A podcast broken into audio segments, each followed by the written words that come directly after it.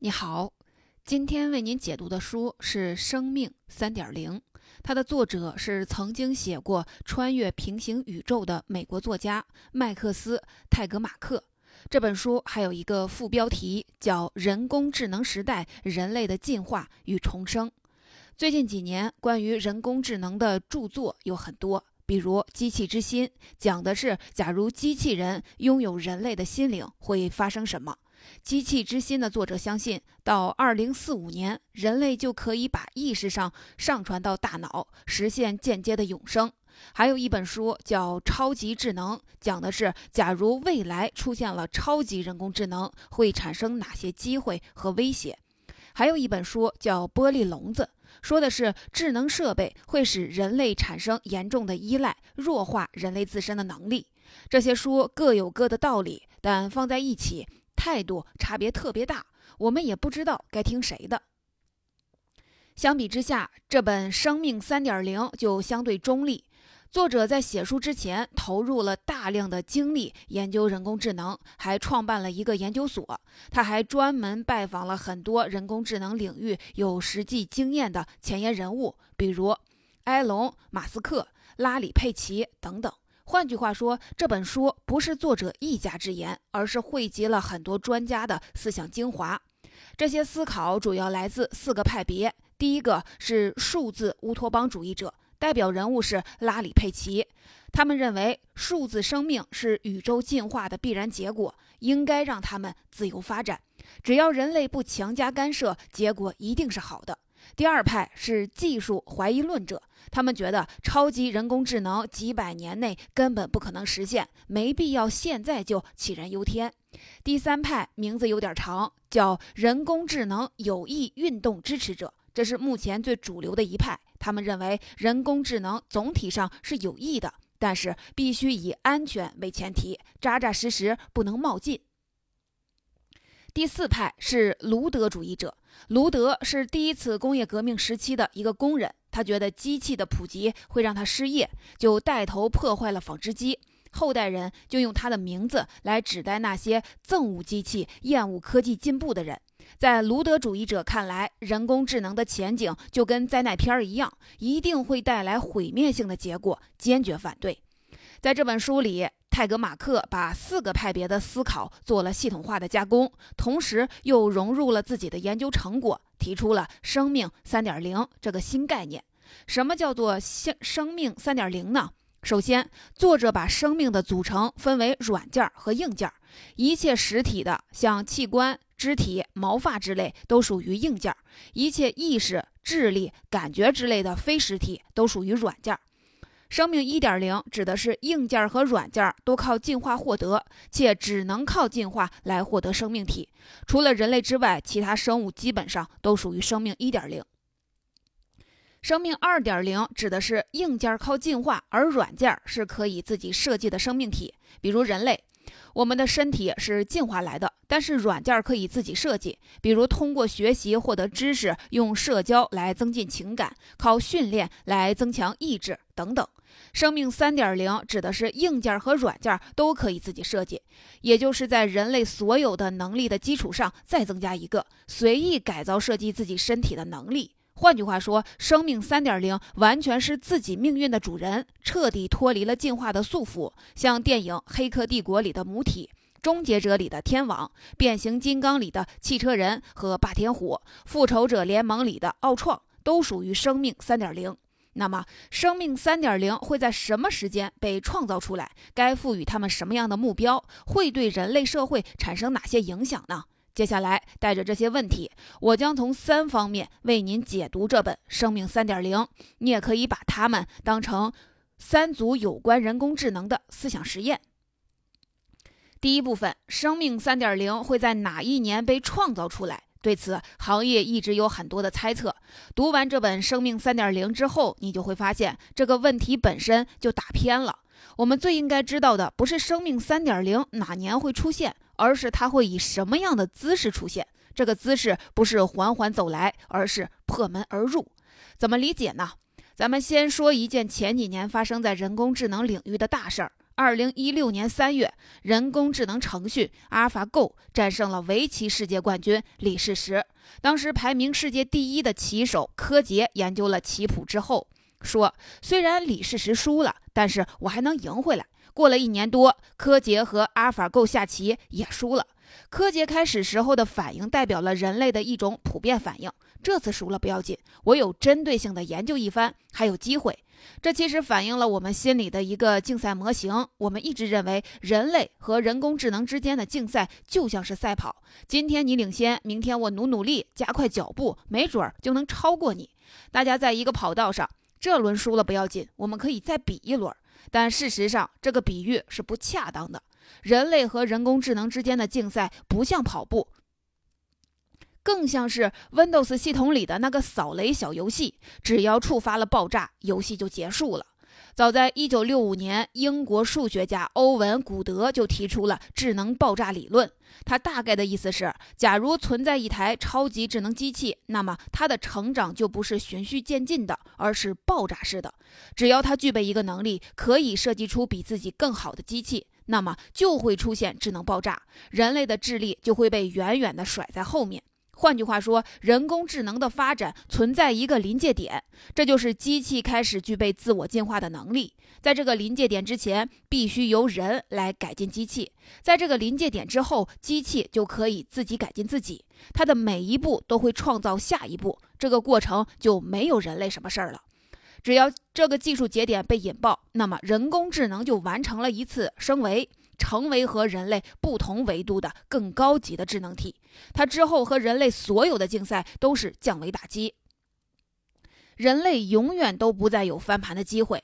这个假设有很多类似的理论支持，比如关于宇宙起源的暴胀理论，这个大爆炸理论的一种新版本。他认为，宇宙发展到今天曾经经历过翻倍式的增长，而且每次翻倍后，它还会引发下一次的翻倍。再比如，著名人工智能专家库兹韦尔就提出加速回报定律。他认为，每隔一段时间，技术的能力就会翻倍，就像过去的六十年里，每隔几年，硬盘的存储能力就会翻一倍。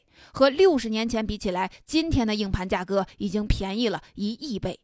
那么，发生一次智能爆炸需要多长时间呢？这取决于人工智能需要的是新软件还是新硬件。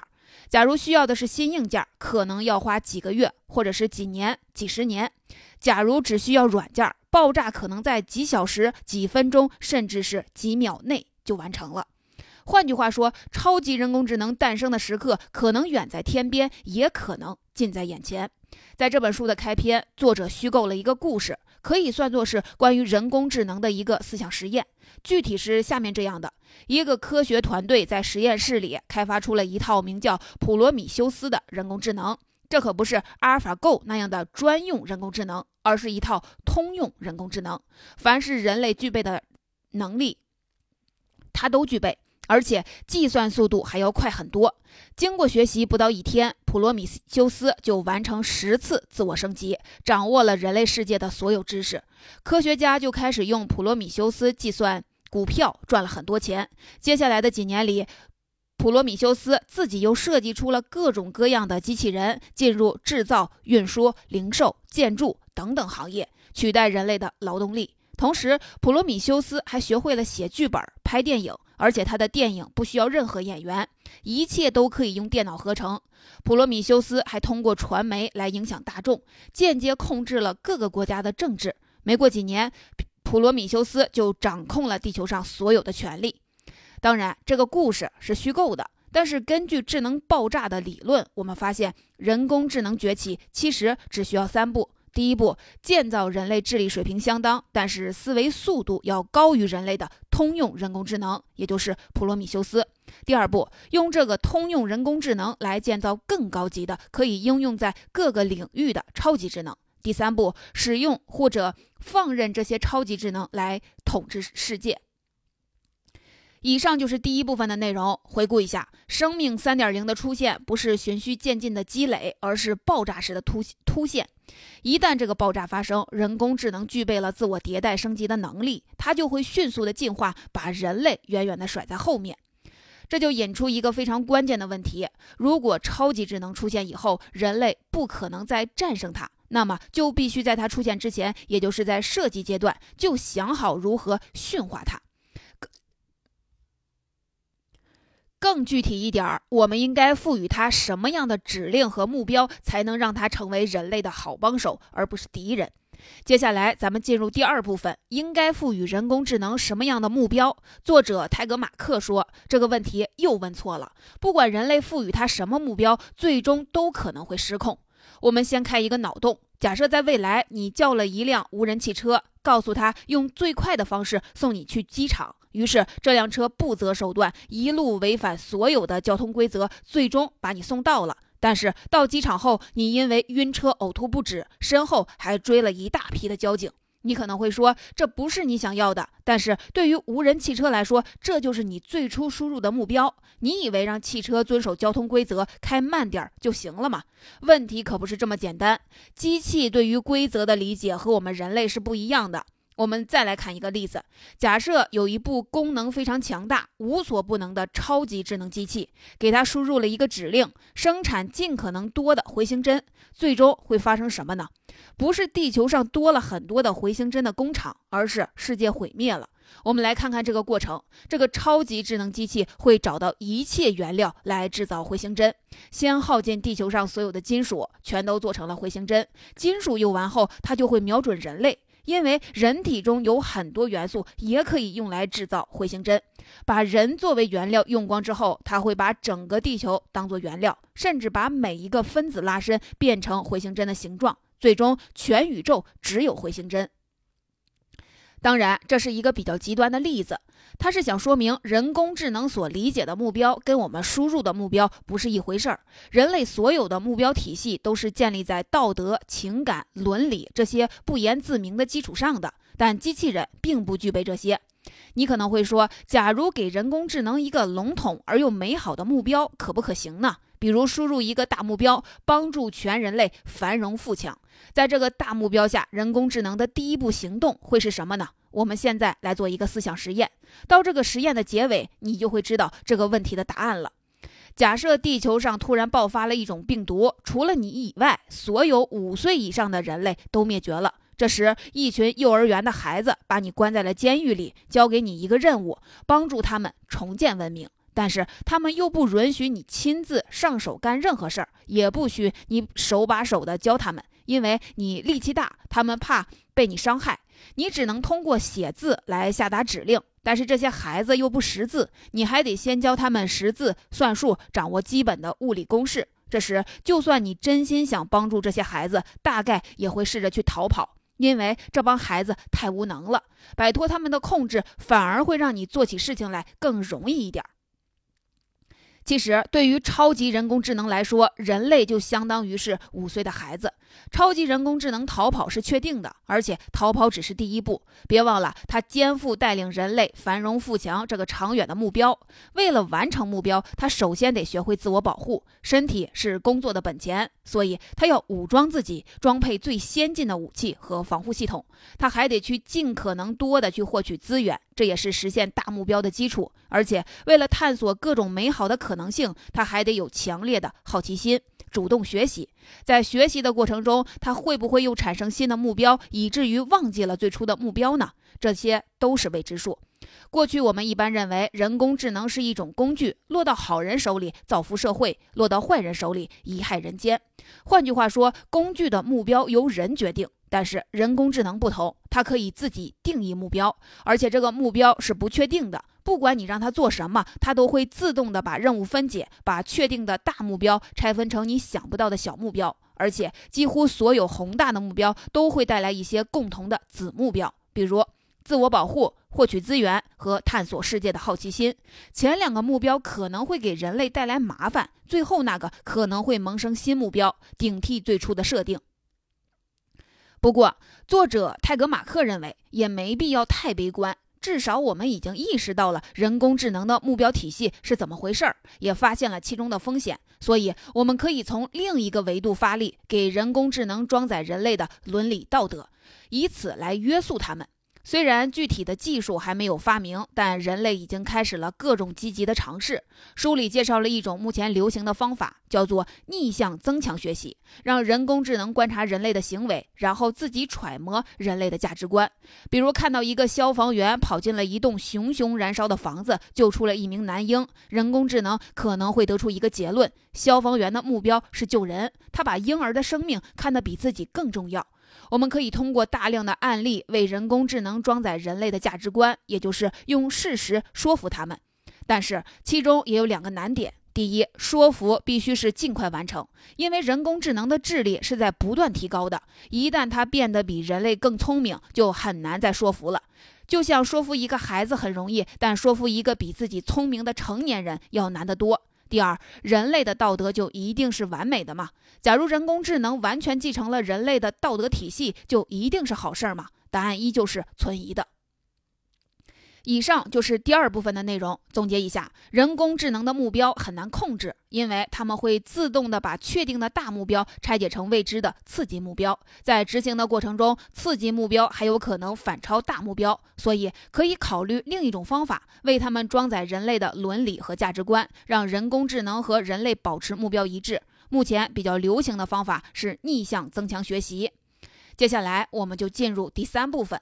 虽然生命三点零尚未诞生，但是它已经开始改变人类社会。我们对人工智能的这些思考和研究，也促使人们开始从一个更高的角度来反思人类社会发展至今的一些根本性问题。首先，对人工智能的研究改变了技术演进的姿态，靠试错来升级技术的方法行不通了。纵观人类历史，实现技术进步的重要方法之一就是试错，从错误中学习。我们先学会了取火，意识到火灾，火灾之后发明了灭火器和防火通道。我们发明了汽车，由于车祸又发明了安全带和安全气囊。从古至今，技术总会引发事故，但只要事故的数量和规模都可控，它就是改进技术的磨刀石，利大于弊。但是，随着技术变得越来越强大，试错的成本也就越来越高，甚至根本不允许犯错。比如，核技术出现意外导致核爆炸，生物工程出现意外导致病毒外泄，这种大规模的事故，只要发生一次，就会造成巨大的破坏。这正是生命三点零面对的问题。泰格马克认为，在人工智能这种超级技术的研究中，试错这个环节是不存在的，必须重新配比资源，把安全性提到第一位。在它进入现实世界之前，就确保它不会犯错，否则一旦在使用中出现了错误，就可能导致供电网、股市或者是核武器系统崩溃，这带来的损失就没办法预计了。我们关心的另一个改变是，人工智能技术的发展也在刷新人类对于道德的理解。人工智能也是一面审视自我的镜子。我们在思考人工智能的道德时，也在反思自己的道德。举个例子，假设你在设计一套自动驾驶程序，其中面临这么一个情况：车子失控，前面是一个分岔路，左边的路上有一个行人，右边的路上有四个人，无论往哪边拐都会撞到人。请问你该怎么设定这个程序？假如更进一步，左边是四个老人，右边是一个孩子，又该怎么办？这就是著名的电车难题。不同的人会做出不同的判断，可到底哪一种才是对的呢？假如按照道德哲学的功利主义原则，应该做出达到最大善，也就是利益总和最大化的决定。最直接的判断就是让更多的人活下来。但是如果两边的人数一样多，那么不可避免的就会涉及到对生命价值的判断。一个孩子和一个老人，谁更应该活下来呢？我们人类没有办法回答这个问题，就不能把同样的问题输送给人工智能。因为首先，几乎人人都无法接受让机器来决定人的生死；其次，人工智能的判断原则目前还是以计算为主，那么它就不得不以数字的方式来界定每个人。这又是一个我们目前难以回答的问题：人可以被简化成一堆数字的综合吗？数字时代也许需要和这个时代相适应的道德观，可是目前这些简单的原则我们都很难接受。上面说的是新时代的道德，而一些古老的道德也受到了新的挑战。有专家认为，人工智能未来承担的功能在目前看很清晰了，基本上就是三种，分别是士兵、性伴侣和奴隶。每一种身份都会引发伦理思考。如果把机器人当成士兵，就意味着要把战场上的机动决策权交给他们，因为战场是瞬息万变，不可能每个决策都由人来下达。阿西莫夫的机器人三定律，第一条就是机器人不能伤害人类。但是我们会发现，在战争中，机器人不伤害的只是自己这方的人类，至于敌人，当然得杀了。要不你想想，战争机器人发明出来是干什么用的呢？由于缺乏在极端复杂的战争情况下的道德能力，机器人不但要为杀伤敌人的士兵负责，还有可能要为平民的伤亡承担责任。这是一个非常复杂和沉重的问题。再说说性伴侣，的确，未来的机器人可能被设计的和人类一模一样，包括皮肤和体温，它们也能抚慰孤独。但是，假如人类真的对机器人发生了感情，他们能结婚吗？如果感情的基础是数字和计算，那么很明显，这不是我们人类想象中的感情。可是，凭借人类的智力，很难一下子看出来其中的区别。另一个可能会被我们忽略的问题就是，如果人工智能对你无比的了解，记得每一个细节，可以无微不至的照顾你，甚至超过了人能做到的，那么你还能正常的和人交往吗？这又迫使我们去思考人类的性行为和爱情是怎么回事儿。如果在这个事情上糊里糊涂，那人工智能的相关产品也会带来很大的隐患。最后一点。把机器人当成奴隶，看起来好像是多了一种廉价甚至是免费的劳动力。但是，装备高级人工智能的机器人，为了让他们达到更高的智能水平，有可能需要他们和人类有共情能力。而具备了共情能力，机器人就有可能不满足于这种奴隶的关系。产生痛苦和怀疑的感觉。我们可以让一台机器，比如电冰箱，一年到头的永远工作着，却没有办法接受一个和我们非常类似的机器人变成自己的奴仆。因为一方面，民主和自由的思想让人类社会废除了奴隶制；而另一方面，科学的发展又可能会让另一些非常类似我们生物成为新的奴隶。真正可怕的不是机器人来当奴隶，而是人们重新接受了奴隶制的思想。万一有一天人工智能不那么令人满意了，那是不是也可以重新启用人类来当奴隶呢？类似的思考还有很多，这都是人工智能技术的发展给人类提出的新问题。第三部分就先说到这儿，总结一下。虽然生命三点零尚未诞生，但是它的影响已经在研究过程中是显现的。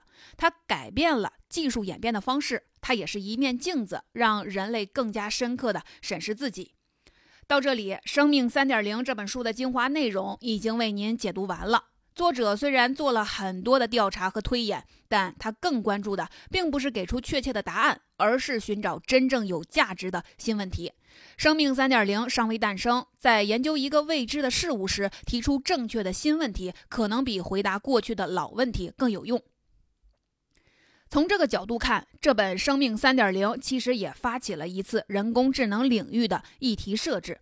最后，我们总结一下今天的几个知识要点。首先，人工智能到来的方式不是循序渐进的积累，而是爆炸式的突现。其次，人工智能会自动的分解目标，把大目标拆分成次级目标，这对人类来说是有风险的。所以，我们应该尝试为他们装载人类的道德伦理，来避免人工智能造成的危害。最后，人工智能不仅带来了技术上的改变，它也像一面镜子，引发了一系列的伦理道德反思。